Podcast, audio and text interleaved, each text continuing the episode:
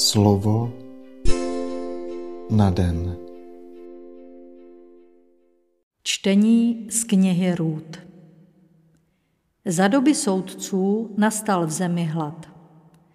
Jeden muž odešel z Betléma v Judsku, aby přebýval se svou ženou Noemi a dvěma syny v moabských krajinách. Muž se jmenoval Elímelech. Ale Elímelech, muž Noemi, zemřel a ona zůstala sama se svými dvěma syny. Ti se oženili s Moabkami. Jedna se jmenovala Orpa a druhá Růd. Bydleli tam asi deset let. Když zemřeli i oba synové, zůstala Noemi sama bez obou synů a bez muže.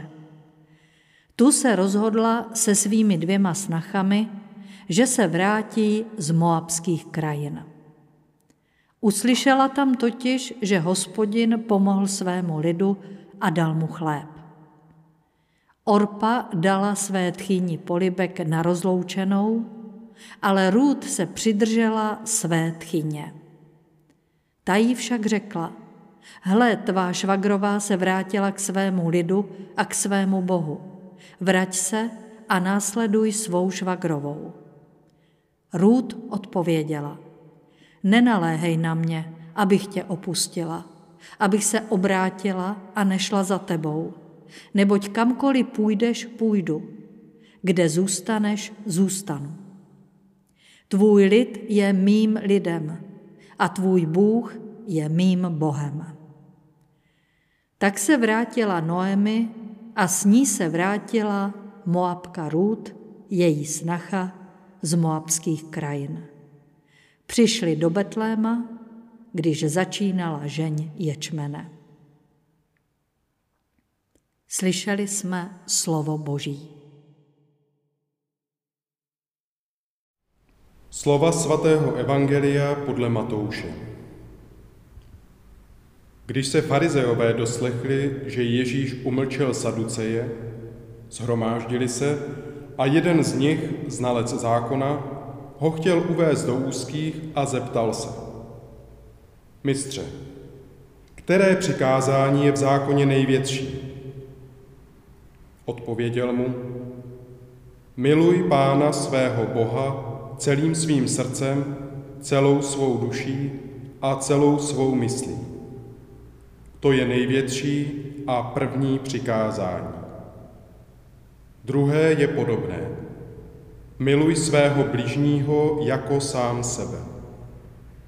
Na těch dvou přikázáních spočívá celý zákon i proroci. Slyšeli jsme slovo Boží.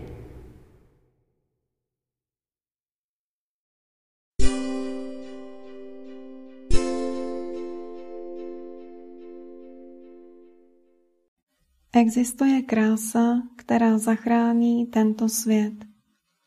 Je to tvoje krása, pane, a krása tvé i naší Matky Marie. Když se zamýšlíme nad životními osudy růd, rodí se v našem srdci modlitba vděčnosti vůči nebeskému Otci, který působí tuto krásu v běhu dějin a nehledí přitom na to, z jakého rodu člověk pochází. Rozhodující je krásné a otevřené srdce. Prosíme tě, abychom slova Otčenáše pouze mechanicky neodříkávali. Prosíme tě, abychom dokázali odhalit nádheru zrna, které, když vykvete a dozraje, je semleto na chléb milovat tě nade vše a bližního jako sebe, znamená následovat tě, beránku Boží, srdce nového světa. Milovat tě a napodobovat znamená prožívat na vlastním těle tvé utrpení, které jsi ty prožíval z lásky k nám a ke svému nebeskému Otci.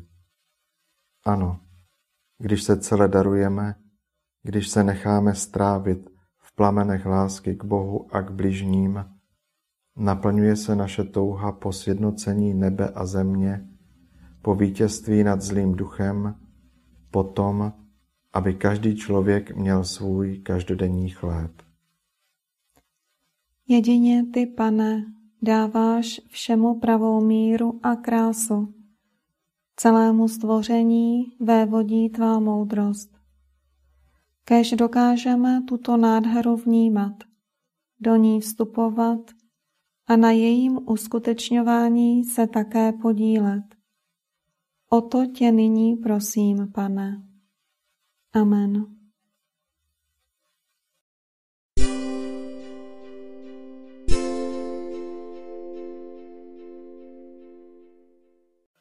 Dnes si často opakuj a žij toto Boží slovo.